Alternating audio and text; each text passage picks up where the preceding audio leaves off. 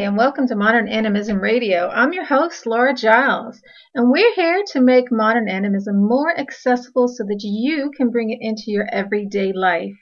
And today I'm talking about religious trauma syndrome. It's not animism specific, but it's a topic du jour, it seems. And if it's pertinent to some, it's probably on the minds of others. I'll say more about that in a moment, but let's first pause for gratitude. I acknowledge and thank the element of earth for the firm foundation under our feet, for the food that nourishes us, our connection to the land, our bodies, and all the sensuous delights that come with being human. I acknowledge and thank the element of air and ask that you help us to communicate clearly, listen with detachment, inspire, and be inspired by everyone who touches this podcast. I acknowledge and thank the element of fire for warmth energy, power to keep us growing and expanding. Remind us of our responsibility so that we don't burn ourselves out or become reckless. I acknowledge the element of water. Water is life, death, and rebirth. It's purifying and flexible.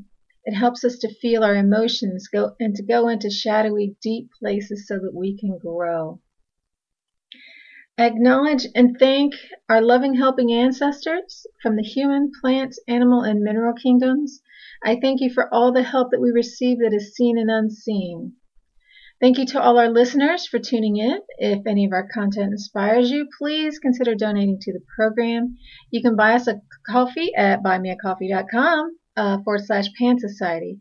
If you want to join the conversation, find me on Clubhouse. That's where we hold weekly powwows and talks about all kinds of things.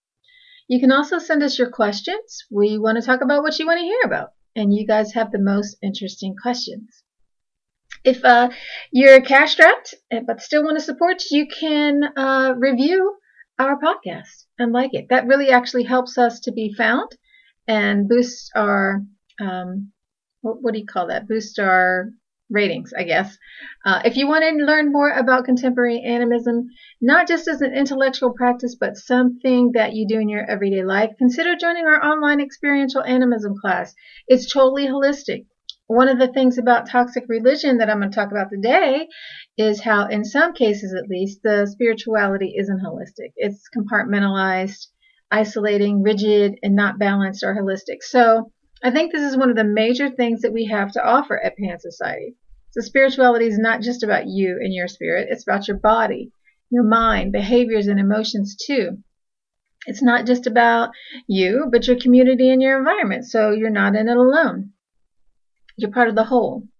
And this is actually a protective factor from religious trauma because there are so many checks and balances. But let's look at what religious trauma syndrome is, shall we? For those who don't know, in addition to being a tribal animist, I'm also a holistic trauma therapist. And the symptoms of religious trauma syndrome are holistic. They impact your whole being, not just your mind. So the cognitive symptoms include confusion, poor critical thinking ability, negative beliefs about self ability and self worth, black and white thinking, perfectionism, difficulty with decision making, dissociation, flashbacks, intrusive thoughts, and memory issues. Emotional symptoms are depression, anxiety, anger, grief, loneliness, difficulty feeling pleasure, loss of meaning, irritability, mood swings, and the inability to manage emotions, uh, suicidal thoughts. There are often feelings of worthlessness and guilt as well. Socially, it shows up as a loss of social network, uh, family dysfunction, social awkwardness, and having a hard time maintaining relationships. Biologically, it can result in being behind schedule on developmental tasks and having sexual problems like either low libido or hyper libido, being afraid of sex, fearing that having sex will result in going to hell and things like that. So guilt, guilt uh, uh, driven things. And there can be physical symptoms like headaches, chest pains, stomach aches. Cultural symptoms are unfamiliarity with the secular world, like so fish out of water feelings, feeling like you don't belong, information gaps, like uh, you're not aware of evolution, modern art, modern music, things like that. And one of the worst symptoms is shame because the person feels that they're somehow at fault for what happened to them. So religious trauma syndrome can happen in any spiritual path and the cause it's caused by authoritarianism, um, toxic theology, which is received and reinforced at church, home, school. Uh, it's isolationism and invalidation and lack of control. So something like animism, where your spirituality isn't confined to the church but runs throughout your whole uh, life, is actually a contributor too. So when when you don't have anything that's not your your spirituality and it's toxic, you can get religious trauma syndrome. So red flags are strict policies of unquestioning obedience, meaning you're not allowed to have an opinion. You're not the master of your fate, and and your life is in someone else's hands, and your afterlife is also in someone else's hands. Uh, an us versus men, them mentality is another red flag. So if your spiritual path says that you're the chosen one and everyone else is an infidel or an outsider, watch out. If there's a threat to your eternal soul, or divine retribution for doing something wrong, that's another huge red flag. Punishment, wrath, shame, control, and guilt aren't very loving ways to carry on a relationship and walk with spirit. So that's uh it's it's a relationship, you know? And relationships like that are toxic. So your relationship it with spirit should be a healthy one too. Gender disparity is another red flag. I come from a matriarchal culture and men and women are equal. We're different, and those differences are honored and celebrated as they should be. So if anyone is denigrated for their gender, color, age, sexual orientation, intelligence, mental health, you know, all the things that uh, we have um, social awareness about, it, you, you might want to question that. It leaves open space for marginalizing people and behaving in abusive ways and, and for having divine right to do that. So that's not cool, guys. Um, I would say that dogmatic rules are another red flag. Rules and boundaries are good things, but what in life is absolute? We all need to eat, so we all kill. But plants are alive too, so we all kill. And yes, it's a good idea not to kill or to kill indiscriminately. I'm just saying that there are exceptions to every rule, even extreme rules, and a wise man knows when to break a rule. So it's better to embrace wisdom than rules. When we have rules, it's the ones at the top that usually break them, and the rest of us are held to account. And those rules are usually there to control the masses. So love is a much better force to tame our meaner impulses, I think. Anyway, these restrictive rules or dogma result in suppression of normal childhood development. So the things that I said, cognitive, social, emotional, moral stages, they're just behind. So you don't get to grow up normally or experience normal, developmentally appropriate things because you're too sheltered or it's just forbidden. So you're behind. Um, if uh, it damages normal thinking and feeling because your thinking and feeling is not allowed free expression.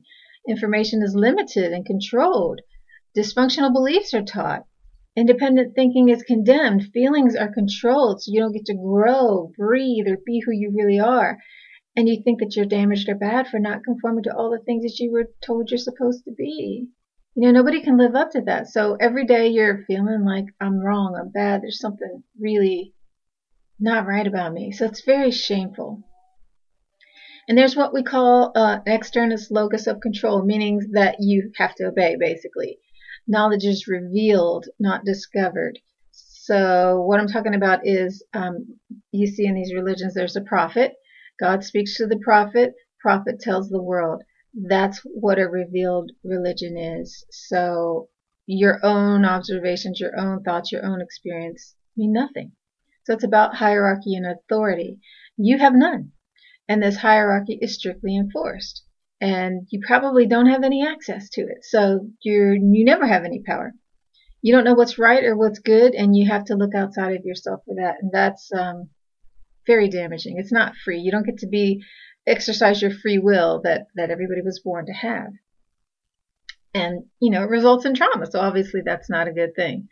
Uh, religious trauma syndrome also puts people at risk for physical and sexual abuse because of the patriarchal power.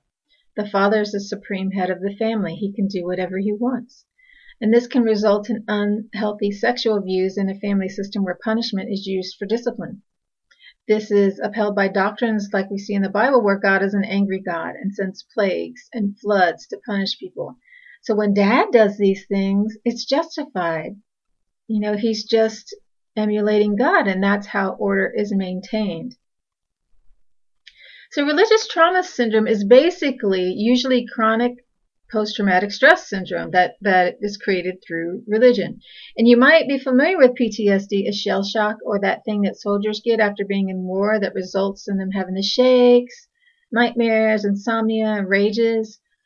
You don't actually have to have been in war though, or even have to have a life-threatening situation to have PTSD. It's a serious condition that alters the nervous system, so it's hard to function normally. You're overly anxious, on high alert all the time, you're stuck in a cycle of negative thinking and you actually perpetuate your own suffering because you choose to be around people who either just like the abuser or just like you.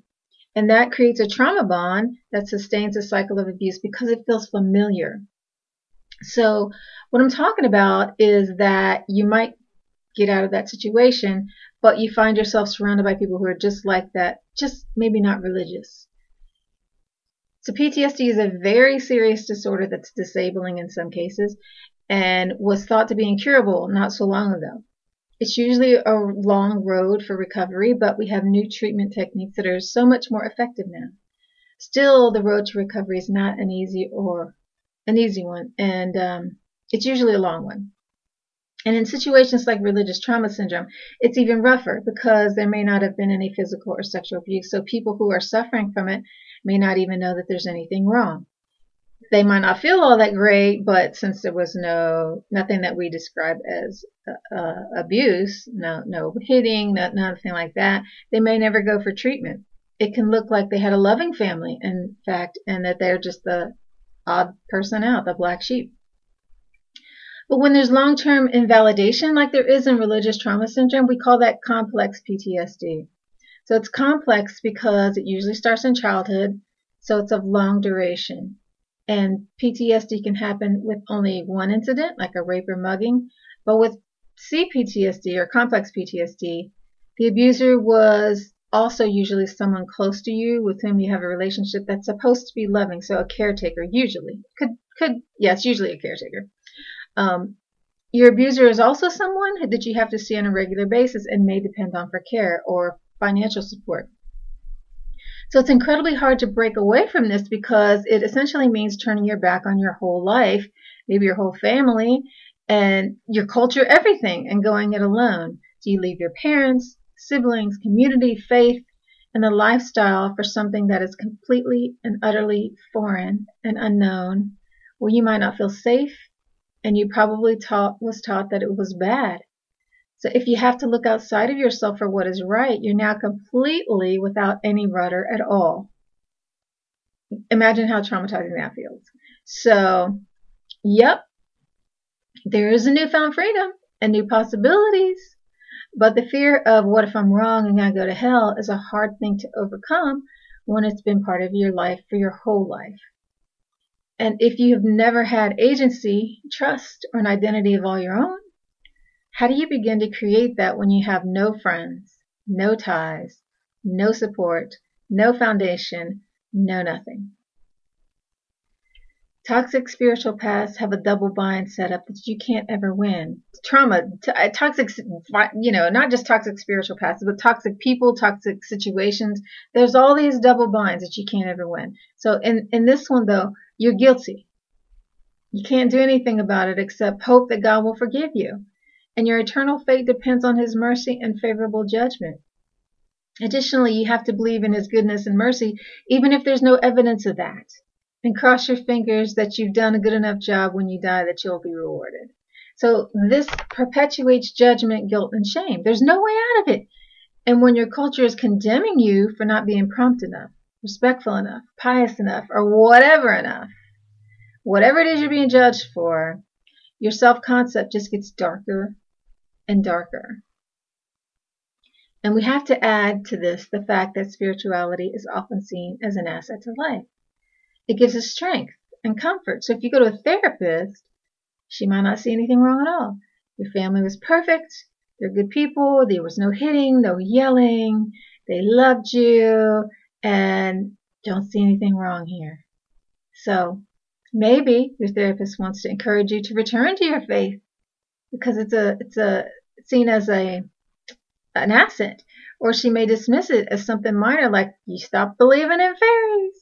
Like, oh, big deal. Okay, you switched switched religions or you dropped your religion. Okay, no big deal. If she doesn't understand fundamentalism or trauma, you might not get any help with a therapist. So I'm so glad that people are starting to talk about religious trauma syndrome. Animism could actually contribute to this too by our belief in sovereignty. So I don't want to make it like we're outside of this problem.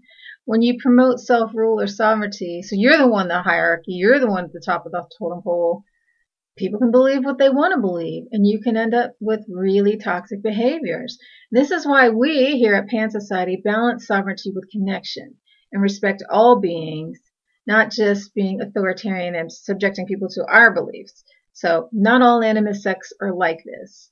Um, so, let's talk about ways to recover from this. Step one is to encourage free discourse. Challenge ideas. I've often said early and and all the time. Disagree with me. Send me your comments. Tell me your your point of view. What is your experience? There's always more than one way to view a topic, and there's more than one way to be right. Details matter. The sun is always shining somewhere, so you could be right and I could be right in some way. Um, let's listen to each other and see how our paths align, or listen to hear the better, more efficient, more loving way of seeing something. So even though you can have two different truths be true at the same time, there still might be a more effective or efficient thing. Um, so, you know, always, always be in line to upgrade your beliefs so that it's more efficient, more loving. Not that there's anything wrong with them, just, you know. Uh, we have talking circles and moon circles specifically to explore other ideas, support people, and hear each other out. And this isn't about deciding who's right or wrong necessarily. In fact, it's never about that for me. It's more about broadening my point of view. So not everybody has the same life as me. So in hearing what others have to say, it enriches my life vicariously. When we did the talking circle about race, there were a couple of people there from other countries. So South Africa and somewhere else, um, I think. And their experiences of race were very different. And it helped me to see things I hadn't before. When we did the talking circle on sexual assault, it was the same. I work as a trauma therapist. You think I'd heard it all. But the trauma office or therapist office is a very different place than a community gathering. And I heard some stories that were very different from my life experiences. Moon circles are the same. Having a place to witness in safety is invaluable. Now, this isn't about challenging ideas, but sharing them. We don't do that in talking circles or moon circles out of respect. We don't challenge. It's not the time. But you certainly can do that in our Facebook group. Uh, we've had people that in there that some people find racist, and that's tolerated because we don't want any othering in Pan Society. We don't allow hateful behavior, but you can say anything that you want as long as you're respectful and not attacking people. It's like the Zen story about the thief in the meditation hall. The disciples caught the thief and asked the master to punish him, and the master refused, saying, Forgive him. When it happened again, the disciples threatened to leave en masse if the thief was not dismissed. Uh, but the master refused again. Instead, he said, If I don't teach him, how will he learn? It's up to you how close you let people get to you, but the healthier you are, the more you can tolerate it without it bothering you. So when you have free discourse, you'll hear things that are unsavory, unpopular, distasteful. You don't have to be offended. Let the speaker take responsibility for that. But you can learn from things that are not the norm, things that you don't see every day or hear every day. Another thing we need to talk about is religious um, trauma syndrome is that lots of people don't know that it's a thing. If we talk about what's healthy and not healthy and make people responsible for their own choices, which is engaging, engaging in sovereignty, we empower them to do what's right for them. Some will choose to stay in traumatizing situations. And that's hard to accept if you love and care for them, but that's their choice. You don't have to um, save people because saving people from a toxic, disempowering situation by rescuing them against their will and putting them in is, is basically putting them in another toxic, disempowering situation. So if you become the oppressor to save the oppressed, then what are you saving them from? So that's that's sovereignty. That's their free will. Talking about it more and raising awareness about religious trauma, trauma syndrome is um, good because it helps people to start asking questions and questioning. You know, maybe I'm talking and you're just like, oh, shoot, you know, she's talking about me. That's a good thing. So it's about giving people information so that they might say, hey, you know what? Maybe this is going on with me. Maybe this is why I don't feel like I don't belong anywhere and I can't feel my feet underneath me. Maybe this is why I don't trust anybody. Maybe I need to do something different. Step two to recovery is to drop the old paradigm.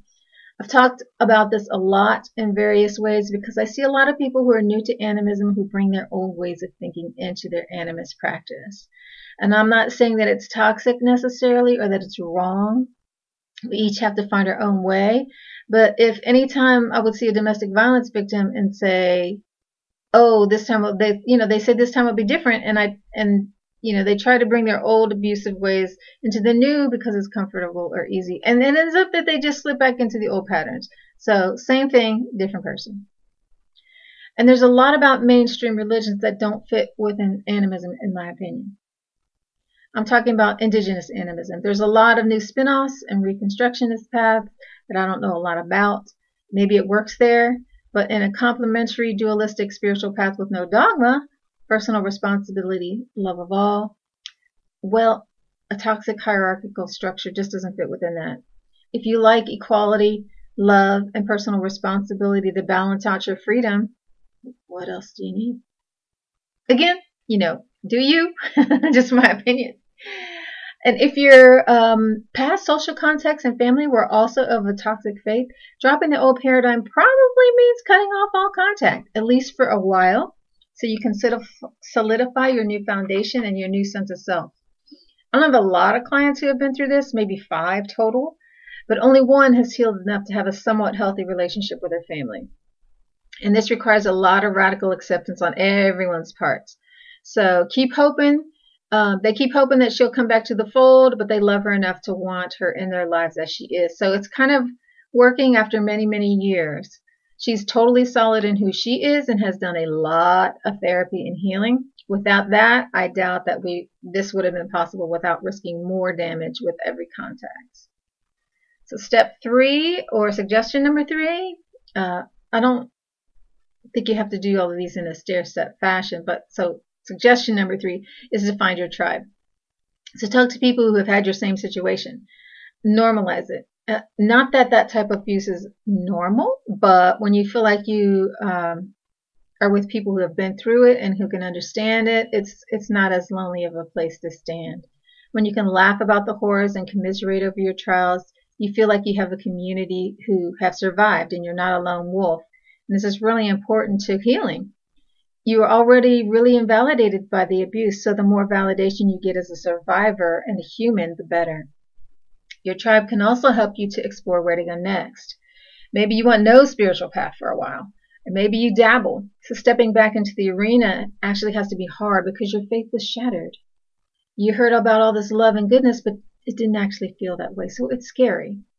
And having support can help you go at your own pace and explore whatever it is that you want to explore. Suggestion number four is to feel your feelings. And validation and taking away your power is an incredible hurtful thing. Allowing yourself to feel your feelings is a small way to start taking back your power. It's a way to say this was real. It really happened and it really hurt. I have clients who don't know how to feel their feelings. They just shut down. So this could be a process for you, especially if you were told to be good all the time and weren't given the space to feel the way you feel. It's okay. You can learn to be expressive again. You can start with those happy feelings because those are definitely safer. So find a way to create or play that makes you forget yourself. Lose yourself in whatever makes you smile. Don't hold back. How you do anything is how you do everything. So if you can laugh, you can cry. Just let yourself. In Pan Society, we have lots of rituals for getting in touch with grief and sadness for this reason. It's normal. It's natural. It's healthy. And sometimes we're too busy for it, so we have to schedule it. And we do it with a moon at a special time of year, alone or with a group. We do it spontaneously sometimes. However it happens, let it happen. Be with your grief, sadness, rage, or whatever you feel. It's okay. And when you're done feeling it, it'll stop hurting. It takes as long as it takes. Me, I'm a dumper or a leaker. I can dump a ton all at once and it wipes me out for a while, or I can leak, usually in meditation. Meanwhile, uh, I'm not really all that aware that I'm carrying anything, so it's good to make space and let things go. We all have stuff, and so much of it is unconscious. We don't go around saying, I have 10 gallons of grief related to that time in 2001. It's usually more covert than that. We pick stuff up all the time. We just have to make space to let it go with regularity, too. And a meditation practice helps with stuff like that. It's like inhaling and exhaling. So suggestion number five is to see a trauma therapist. Complex PTSD isn't your run-of-the-mill mental health issue. It requires specialized training and techniques that address your body and brain. It's not talk therapy. It's holistic. Trauma therapy is about your whole being. And if you're indigenous and you have access to a spirit walker, you could do that, but most of us don't have that luxury. And that might not be enough. I've talked to many people who've had soul retrievals, either who got no positive results or the results were not lasting. So when you bring the soul back home, the soul part has to have a safe place to be. If nothing was done to create that safety, so no trauma therapy, why would it stay? The other part is that there is a transition period where the soul part kind of hovers around, seeing if it wants to stay and how it belongs now. While it was away, things changed you grew or regressed or whatever the case may be, and you have to get to know each other again to figure out how to be a part of each other. Your old part still has the same triggers and needs, so it may be bring back old habits and fears that you don't that don't work and they need treatment. So if you don't have a plan for how to deal with that, your old parts may not stay. Or they may bring back more problems. So it's not a band-aid or a quick fix. You still have to invest in your own healing. This is actually one of the old paradigm things that I'm talking about that has to be given up. It's not a religious one, but a mainstream mentality, and Americans are pretty hedonistic. We have low frustration tolerance and have a let the good times roll or eat, drink, and be merry attitude. Nothing wrong with that. People that um, are like that tend to be happier, more fun, and more social. The problem is that the party doesn't last. And if we don't take care of tomorrow, it gets here with us being in debt overweight, and sick, which is how most Americans age, right? Nature usually kills slowly and heals slowly. It's the little things that you do every day that create your overall health. So one chocolate bar today won't kill you, but a bunch of them over the course of your lifetime might. Tribal animists have a good relationship with the past. We honor the ancestors and share our stories, so we have healthy relationships with the present, not the hedonistic one, but the more mindful one. We also look out for the future so there's that seed for planting next season and a clean world for the descendants to be born into. So if your soul retrieval allows you to continue a lifestyle that wasn't healthy, it's not benefiting you, and that soul part will leave again. If you repair the damage and create a lifestyle where your soul parts want to stay and can be an asset to you, you're going to be healthier overall. So doing trauma work is the big picture long game. Suggestion number six is to embrace a holistic spiritual path of complementary duality. This totally removes sin, punishment, and right and wrong. We still have cause and effect. There are things that can still hurt you, but life becomes more about learning what works and what doesn't, and learning how to honor and live with creation rather than fear or subjugate it. If you want God or the gods in your life, the same applies. The gods don't just serve the people, the people serve the gods too, with sacrifices and prayers. There's give and take, a balance of masculine and feminine. Remember that what goes up must come down. Anything that promotes self-loathing or othering has to be challenged. It might feel good to make someone else bad, but eventually you're going to be on the other side of that. That's just the way life works. So it's much better to be compassionate to all and give everyone a place at the table. This doesn't mean you have to like everybody. It just means that flies, mosquitoes, rhinoceroses, porcupines, and snakes and other prickly things are sacred too. Another way to look at this is through the wheel of life. So everything is a circle. The wheel turns. And if you're on the outside of the rim, you're going to go up and down, back and forth, and live in the extremes. Always black, then white, then man, then woman, then rich, then poor. Or you can hang out at the hub where you're everything all at once without all those ups and downs. So which one sounds more enjoyable? Now sometimes it's good to be high and have peak experiences, but it's always followed by down. And if you expect it to be any other way, you're in for a disappointment. If you're in the middle of the wheel, is there anywhere to go? Is there anything to do? No, right? You just enjoy the ride. So everything you need is right here, all the support, guidance, sunny days, smiles, everything. If you're not seeing it, look within. Give it away. When you give it away, you'll see the environment responds by giving it back to you. It just does. In this way, there, um, this is the way to create the spirituality of your own experience. And in my experience, there's only one spiritual path, and that's animism. It's the path of nature. We're nature. And if you can use your experience to define your spirituality, you create something personal, meaningful, and true to you. And as you grow, it grows. So you never lose your place or your faith. As long as you're mindful and pay attention, it'll feed you, and you will feed it. I don't know what can be more meaningful than that. And honestly, I think we owe it to ourselves and our world to continually upgrade our spiritual understanding. Not that it's ever inferior, but I see it as a thing when you know better, you do better. I would expect that an elder has a deeper understanding of spirit than a teen because of life experience. Doesn't make it superior, just maybe deeper. Certainly different. I have one more suggestion. Um, so we stop at lucky number seven. If your toxic spiritual path included toxic positivity, well, I guess we just covered that in number six, but embrace your holistic spiritual path. Nobody has to be good all the time. Your worth is not related to how much you smile, how much you achieve, how pretty you are, or how obedient you are. You're enough just as you are. It's okay to have a down day or even a down year. Yes, it's pleasant to be around upbeat, positive people. But when it's fake, you dismiss other people's reality, hide your own painful emotions, ignore your problems, and that's not real life. Spiritual is about real life, to me at least. It's a reflection of and complement to the mind, body, and emotions. I tend to be polypositive, so I have to watch this in myself. Not the fake part, because I'm almost never fake, but the part about negating other people's reality. So just because you see the bright side doesn't mean the other pe- person does, should, or is ready to. So meet people where they are and be where you are. Sometimes it's more a matter of bad timing than sensitivity, so I wouldn't take it personally if it happens. And if you're on the receiving end of someone saying something like, happiness is a choice, or everything happens for a reason, you could just say, I'm not there yet, or that's not how I'm feeling right now.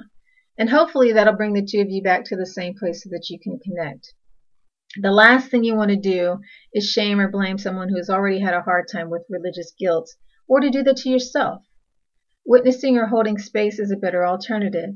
This is um, not to say that you can never try to cheer someone up. Everything can be damaging in the right or wrong situation. We all want to have high vibes and be the sunshine in the room, but darkness and rain are beautiful too. They're balancing and healing. So let yourself be where you are. You don't have to be positive all the time. And if you're in a place where you can't do someone else's darkness, that's what sovereignty is for. Excuse yourself and take care of your own needs. It doesn't have to be wrong or bad, just not what you need in the moment. The cycles of life naturally move from positive to negative, and I don't mean good or bad. I'm talking about polarity. You see it in the wheel of life. We're coming up to the summer solstice where the masculine energy will be the strongest, and then it gives way to the feminine. It goes back and forth every year. And when we get to extremes, it can be too much or toxic. It becomes oppressive, and we swing the other way. And maybe that's what's happening now. I can certainly see a giant swing towards the feminine and spirituality and the divine feminine. So as we swing, let's do it more mindfully so that this doesn't become dogmatic and toxic too. Let's keep the best of what we are and love and share and be open to others. If you're here, here healing from a toxic time, ask questions or just sit back and observe. However you want to do it is fine. If you can support someone who's endured toxic spirituality, please do. Coming out of invalidation is not easy.